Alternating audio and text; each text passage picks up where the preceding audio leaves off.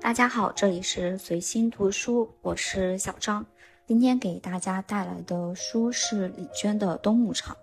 这本书是我接触的李娟的第一个文学作品，同时也是我第一次接触李娟的作家。当时读这本书的时候是一个冬天，选择这本书是因为我在这之前就在多个平台上看到大家都在推荐李娟这个女作家以及她的文学作品。但是我从来没有接触过，所以我其实是抱着一个好奇的心态去的。在我看来，一个作家也许会有不同的创作分期，在不同的创作时期，也许他的创作风格会发生变化。但是总的来说，在小段时期里，他的。创作风格和特点应该来说是比较稳定的，并且一个作家的代表作很可以看出他的写作风格，并且在阅读的过程当中，我能够感受到我是不是喜欢他的创作。每一本书就像是一盘菜，它的美味与否不只来源于别人给我。我的反馈，更重要的是，我只有去真正的自己去品尝了，才知道它的滋味。而接触一个新的作家的一部新的作品，就像是品尝一个你没有接触过的厨师炒的一盘新菜。只有在自己真正品尝之后，才能了解这是一个。怎样的厨师，以及是一个什么味道的菜，在品尝之后呢，我们也能够更加清楚的去判断我们是否喜欢它。也许只有在真正觉得它好吃的情况下，我们才有可能会把它吃完，或者说多吃几口。这样的品尝有一个好处，就是。在品尝的过程当中，我们的心情一定会是愉悦的。它对于我们而言，一定会是一种享受，或者说会给我们带来冒险上的愉悦。在阅读之后，我去百度百科搜索了李娟的基本信息，以加深我对她的个人的了解以及创作背景的了解。然后在这里呢，我想把它。放在介绍这本书的前面，让大家提前对它有一个认识。一九七九年七月二十一日，李娟出生于新疆生产建设兵团农七师幺二三团。李娟上中学时因为没有户口，学校曾拒收她。高一那年，妈妈带李娟回到四川老家做小生意赔了钱，一家人决定重回新疆。李娟转到富蕴县二中，后来索性退了学，跟妈妈学裁缝。他们的生意并不好，于是只好进入山野，跟着哈萨克牧人转场。在阿勒泰山区，他们开过小店，卖小百货。李娟也曾到乌鲁木齐打工。将近二十岁时，她开始业余写作和投稿。一九九九年，她开始写作。曾在《南方周末》《文汇报》等报纸开设专栏。二零零三年一月出版首部散文集《九篇选》。二零一零年六月出版散文集《阿勒泰的角落》。二零一一年获得茅台杯人民文学奖非虚构奖。二零一二年相继出版长篇散文《冬牧场》与《杨道》系列散文。二零一七年出版散文集《遥远的向日葵地》。获过第七届鲁迅文学奖散文奖。李娟这位作家虽然是非科班出身，但是他的非虚构写作独具魅力。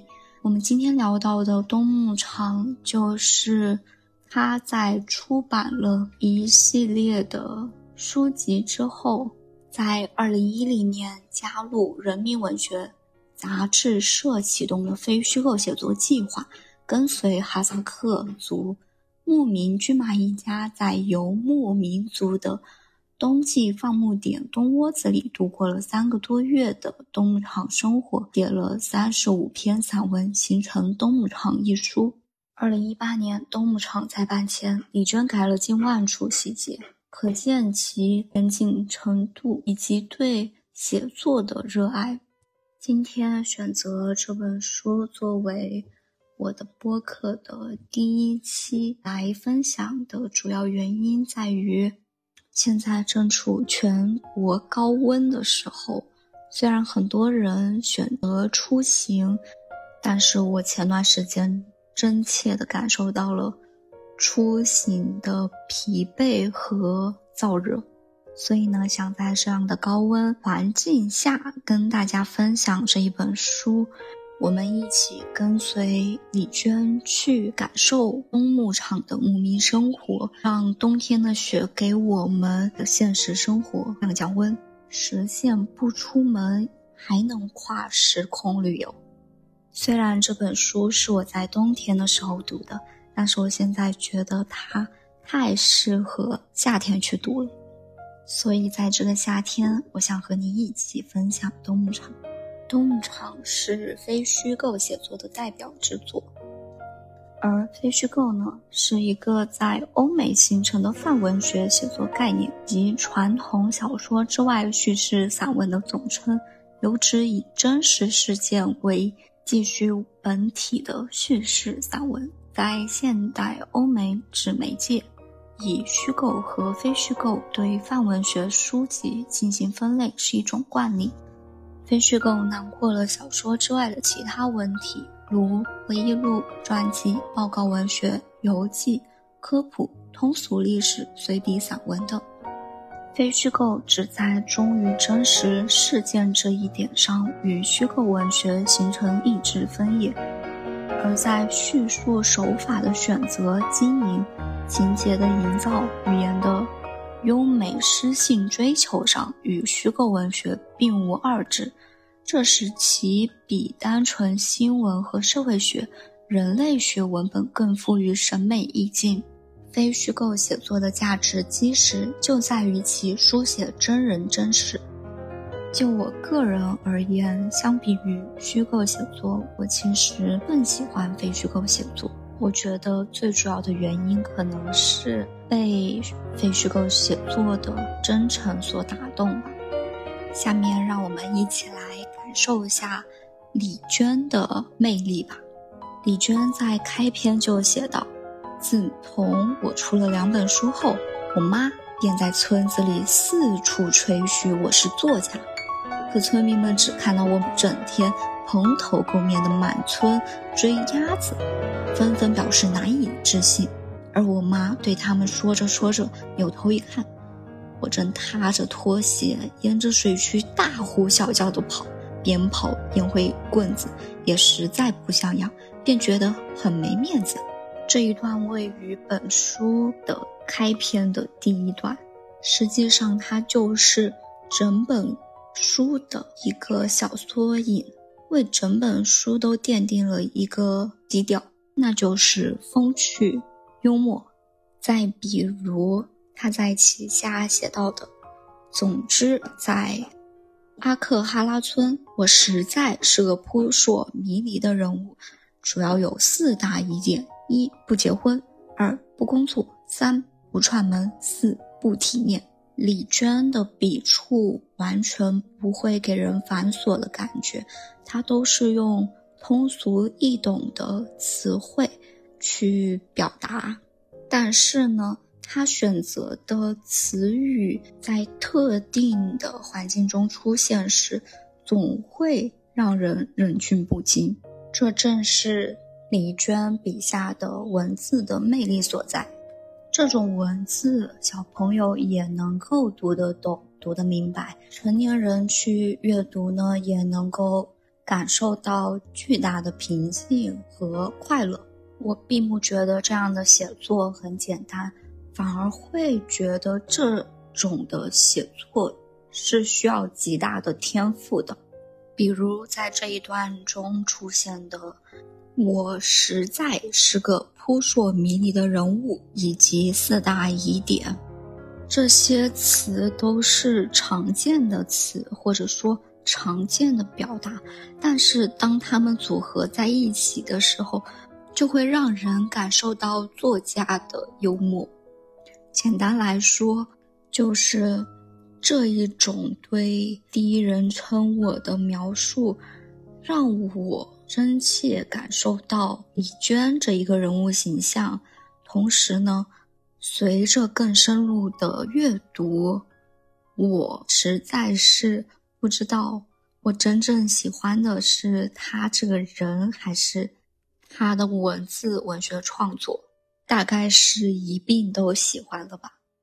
李娟写道：“然而这个冬天，我终于要像模像样的做一件作家才做的事了。我要跟着迁徙的羊群进入乌伦古河南面广阔的荒野深处，观察并记录牧民。”最敲寂深暗的冬季生活，于是我妈赶紧四处散播这个消息，并进一步宣扬我的不同凡响。然而，如何让牧民们理解我这一行为呢？他只能做如下解释：他要写，把你们的这样的那样的什么全写出来。牧民们便哦的恍然大悟状，又低声交头接耳。那有什么可写的？李娟笔下的妈妈虽然是一个爱面子、爱炫耀的一个人物形象，但是呢，通过李娟的描述，我们不会对这一人物产生任何厌恶的情绪，反而是觉得他妈妈太可爱了。而牧民们说的“那有什么可写的”那句话，我真的非常想跑到现场去跟他争辩。就是如果没有李娟用文字把哈萨克民族的人民冬季转场的生活记录下来，我不知道我还会用什么方式去了解到这个信息，或者说这样特色的生活方式吧。而且在这之后，他们可能要结束这种。转场的游牧的生活，他们觉得没有什么可写的，可能是因为他们觉得他们的日常生活太普通了。但是他们的生活对于我们而言，真的是一种全新的体验。通俗而言，就是李娟带我们看牧民们的生活，实际上是带我们开眼界、长见识。其实聊着聊着，我就发现我非常想把这本书的每一段，或者说甚至是每一句都跟大家一起分享，但是那样的话可能会太冗长了，所以在今天我们就不过多的赘述了。总结而言呢，就是李娟笔下的冬牧场。以及动物场当中的所有人物形象，都是非常生动有趣的。对他们的喜欢程度，让我觉得应该为他们开一个纪录片或者综艺节目，因为我实在是太贪心了。除了在阅读过程当中对他们的想象以外，我可能更想看到真实的他们是。什么样的，甚至想去逛李娟妈妈的小商店，或者和骏马聊天，成为朋友。除了我上述的内容之外呢，其实冬牧场还涉及到另一方面的内容，我把它概括为人的坚韧与乐观，给大家分享几句书中的句子。这是荒野，什么样的挫折都得接受，什么样的灾难都得吞咽。无论如何，寒冷的日子总是意味着寒冷的正在过去。人之所以能够感到幸福，不是因为生活的舒适，而是因为生活的有希望，却始终没有退缩的想法。能往哪里退呢？到哪儿不是这样的生活呢？李娟描写的冬牧场，除了有有趣的生活和幽默的人物之外，还常见他们在风雪中转场的艰辛和困难。其实我读完这本书之后呢，去 B 站搜索了一下冬牧场，能够搜到的信息其实是不多的。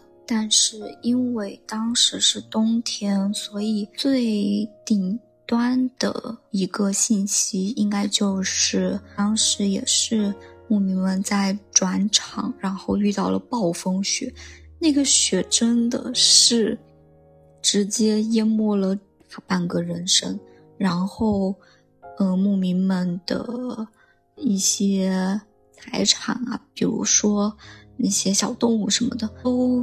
很艰难的行走在雪中，或者完全要被雪给淹没了。